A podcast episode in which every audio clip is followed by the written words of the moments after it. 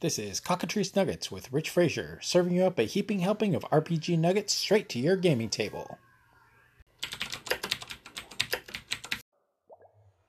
Last night we headed out to the city of Brass. I popped up this this article right here. Go ahead and paste that in chat.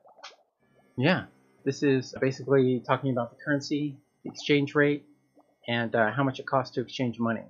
Also, anything is available in the city of Brass, but it is outrageously expensive.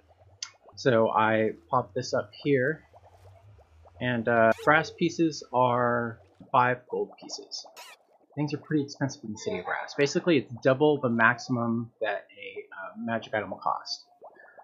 An uncommon magic item, the maximum will be, what is that? I have no idea. 600? So, times 5? No, that's 30. I don't know. I can't think right now. An uncommon magic item max will be 100. So it'll be um, 120. And that is uh, brass pieces again, so 120 times 5. Rare items are going to be 40,000 gold. Very rare are 100,000 gold. And legendary are 300,000 gold. Which, they've been getting a lot of gold. So I don't feel uncomfortable doing this. We also, I, I apparently, in finding a magic item on D&D Beyond, I apparently missed one of the missed one of the lines here. Yeah, so I, I missed this line here. Uh, if the character sees a specific magic item, first decide if it's something you want to allow in your game. If so, include in the desired among items for sale on a check total of 10 or higher if the item is common, 15 or higher if uncommon, 20 or higher if rare, 25 or higher if very rare, and 30 or higher if legendary. So I totally missed that. And so I was like, hmm. I hate this idea of you pick a magic item and you make a successful roll and you get it. So we did that, and it says include the desired among the items for sale. There's this table, and it's basically roll a d4 to see how many magic items are offered to you. So we rolled a d4, included those magic items in the total. If there were extras, I rolled on a table. There weren't extras. So yeah, everybody got what they wanted. Let's see, I was having issues with World Anvil yesterday. It was not saving my stuff. So it was quite difficult. I got into my session and my session notes were gone. I spent like an hour setting this up so I remembered my plot points and what I wanted to do, but it all fell apart. So we ended up doing a lot of improv. Let's see here. So what happened? First of all, the question. The question, what could you never afford as a child but can now? And why is that important? Some rando could never afford a nice set of armor or weapons, even when it issued standard military equipment, the flimsy, rusty garbage always left in wanting. Now holding Whelm in one hand and a nice warhammer in the other, some will be able to realize his full potential. Very cool, I like that. Lawson was raised in relative poverty. He came came so he came so covet all things shiny. He came so to covet all things shiny. His eye patch, which he didn't buy but took off an enemy, is the height of bling to him and shows all to all that he is a man of wealth. Something that Roger could never afford as a oh, there's no space there. Something that Roger could never afford as a child was good food. While living in the old country at the Nine Hells, his family would eat anything they came across. Their family coat of arms read, No belly empty, no child hungry. That included the meat of intelligent creatures slain by the family, a habit Rogers still carries to this day.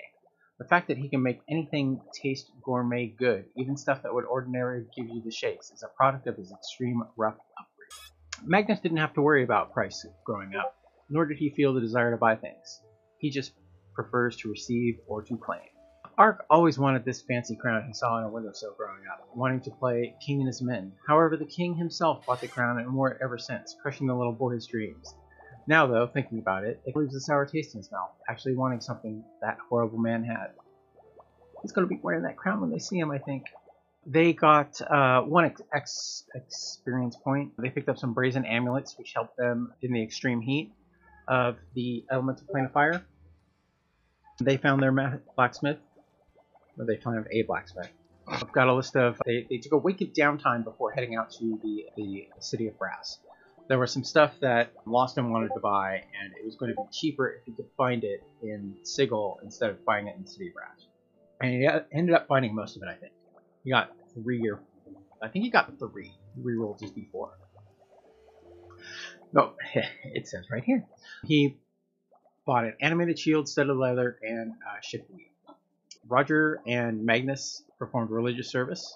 Miles healed in the name of Our Lady. Some brought, bought a belt of hill giant strength and boots of levitation. Ark bought a plus three maul for Magnus. We'll get into Uno later. Here's my list of things to do. Helm of opposite alignment. Roger wants that for the hand and eye effect now. So if he puts them on, he can do the uh, he can oppose the alignment. If the the hand and eye turn him chaotic evil, then he can throw that on and be lawful good. it's an interesting idea. I don't know that cursed magic item is going to overpower an artifact. The blue lady has a symbol now. It's two eyes on a blue field. We're gonna skip this one here. Axum is one of the NPCs in uh, the City of Brass book, and that thing is hard to read uh, at a table.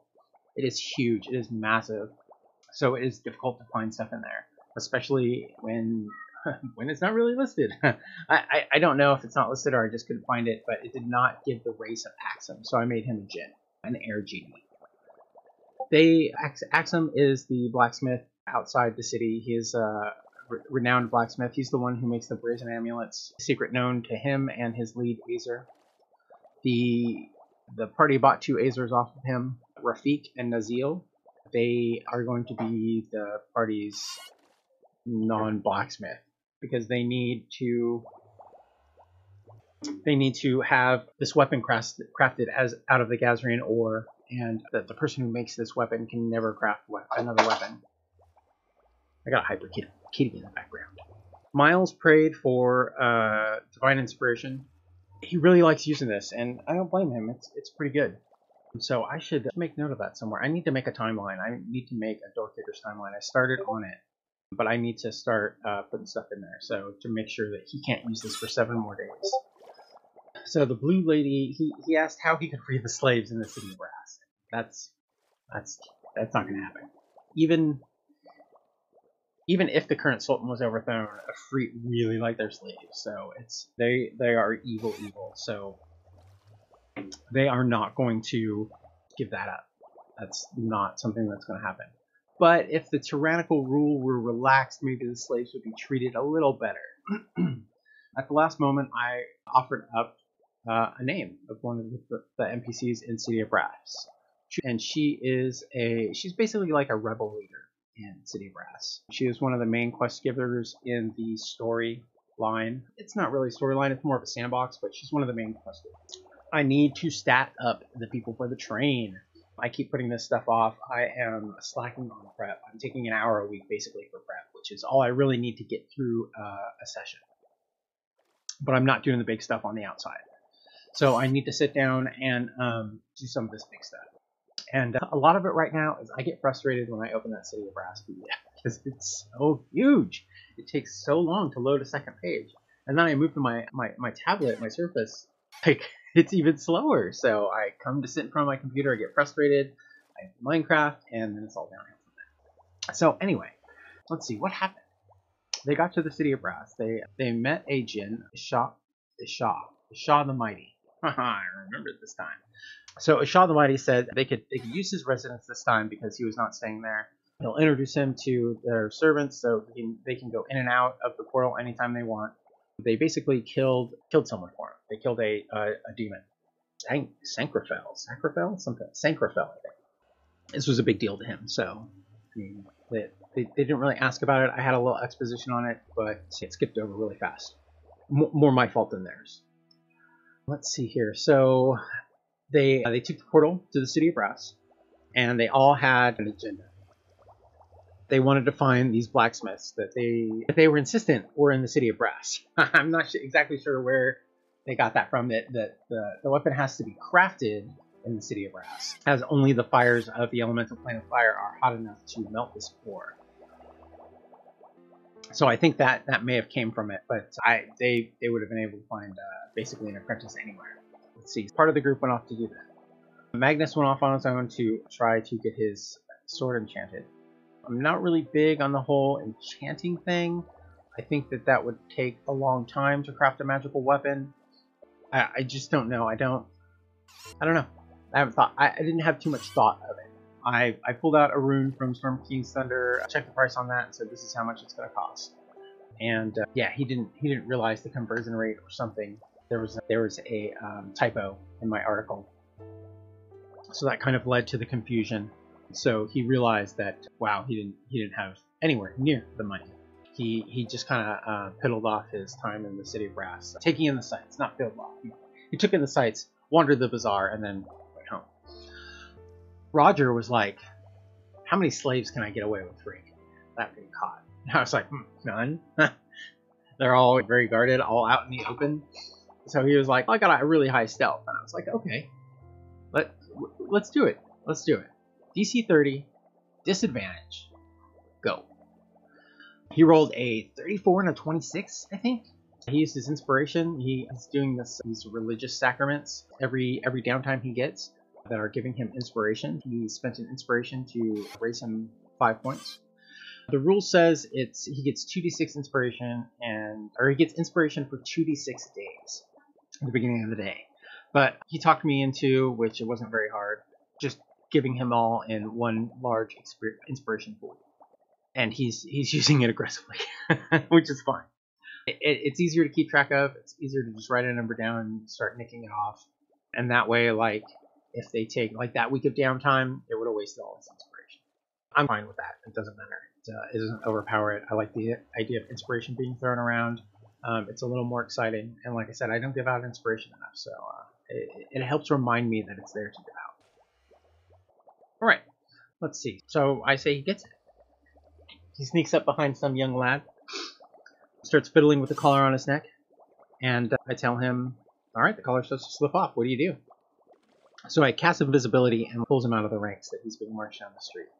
And within 30 seconds, the, the alarm is thrown up. The, the guards are looking around for one that has escaped, that has disappeared. Uh, so again, I ask Roger, what do you do? And he says, I, I, I tail it out of the city. Roger takes him out into Obsidian Road, where the line to get into the city of Brass is. And this is an immense line. This is weeks long.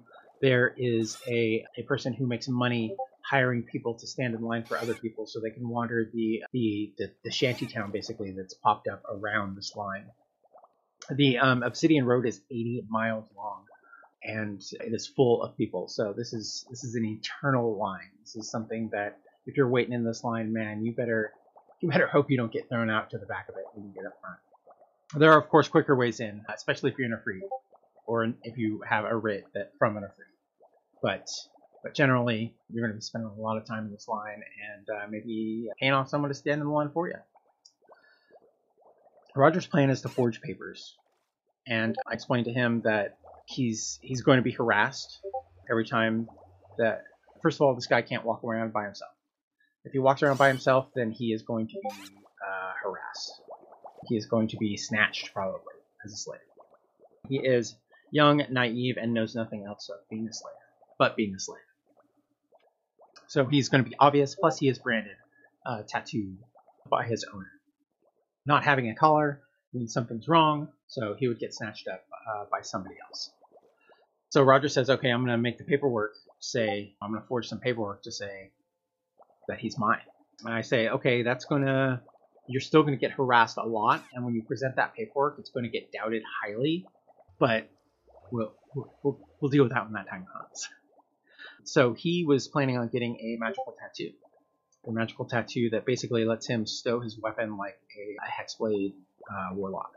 So he takes the boy, because the first digit of his name, he does not have a name, he has a number, was one, so that it became Uno he takes the boy to the tattooist and asks the tattooist to tattoo over his markings. And the tattooist makes a big deal out of it and uh, says that if something were to happen and uh, he was questioned about this, he would have no choice but to Roger over. Not that he knows Roger's name or anything like that.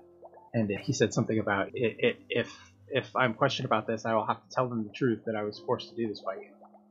And, he, and Roger agreed. So he paid some 400 gold for hush money and uh, bought himself a tattoo, which he, he got away with time wise. I was looking at tattoos earlier and the size of the tattoo and the time it would take.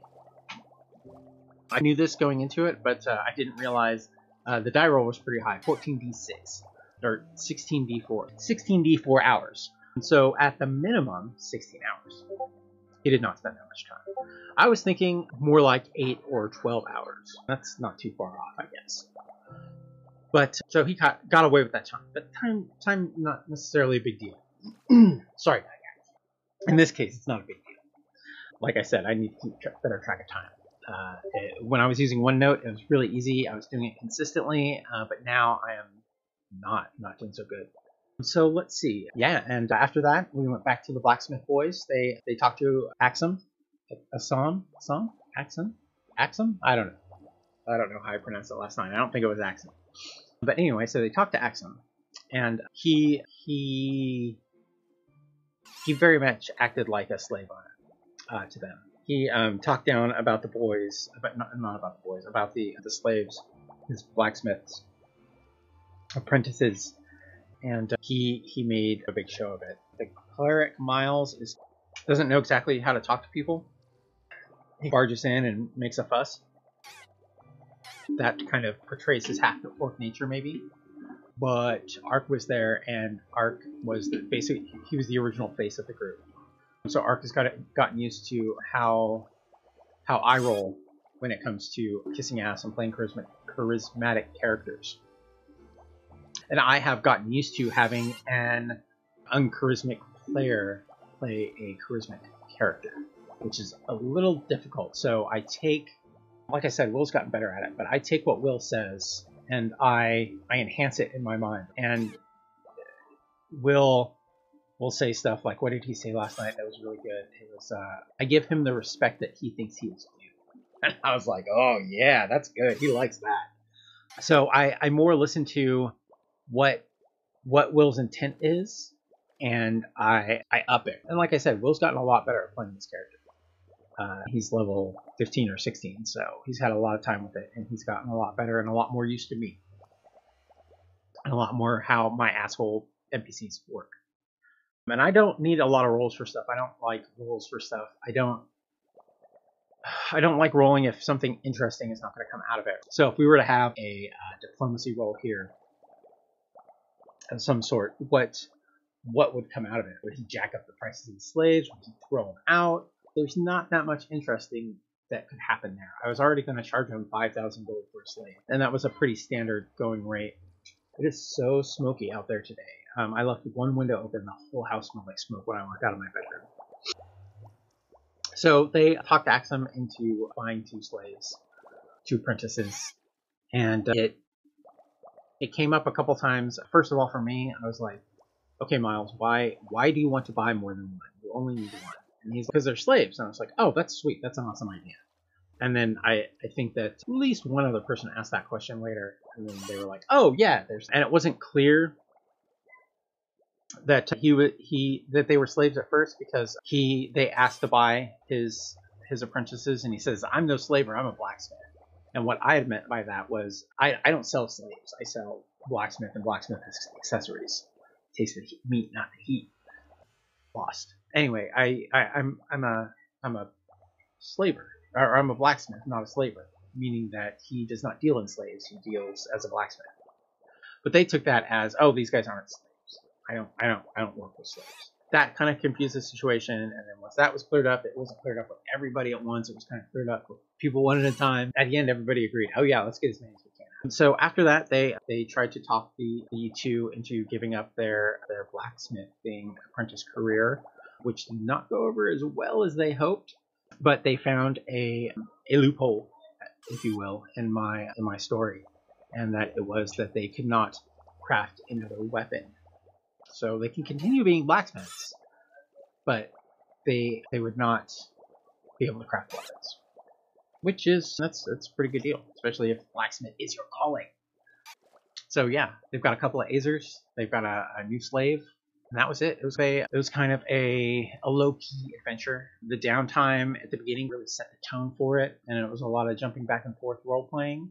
Like I said, World Anvil ate my story. That it, it wasn't there wasn't a lot there. There was there was four encounters. There were four, three with NPCs and one with the guard. But I, I never saw a chance to throw those in because they all hinged on most of them hinged on the guard, and then after the guard, the two of the other ones would would have happened, would have been triggered, and the the the first one would have been triggered when they were all together.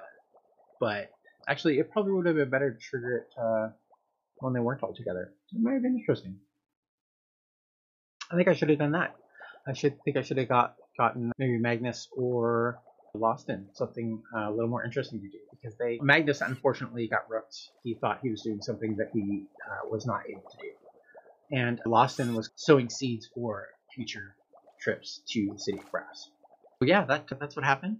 It was pretty good, pretty good. I enjoyed it. I had a good time. I again, I I felt unprepared. I felt like I was flipping through the book the whole time. I felt like I was going for the whole time, but I, I feel like I feel like I slide under the radar a lot when I'm looking stuff up. I feel like I feel like I do this when they're having conversations. Sometimes conversations I should be paying attention to, but I I think it it, it went over well. I, I didn't feel good about it. There was a lot I could have done better, uh, but I think everybody had a good time. That's all the nuggets we've got this week. Show notes available at slackthenerds.com. Want to reach out? Send a voice message using the link in my show notes, the Anchor FM app or website, or email me at cockatricenuggets at gmail.com. Check out my new streams on twitch.tv slash jerry247. As always, you can use my blog at Slacker Nerds to get links to my Patreon and all my other socials. Come join my new Discord server. Links in the show notes. This podcast is ranked via iTunes, so leave me a review and some stars there. Share with your friends or shout it from the rooftops. However you want to get the word out, it's great for me. Thanks for listening.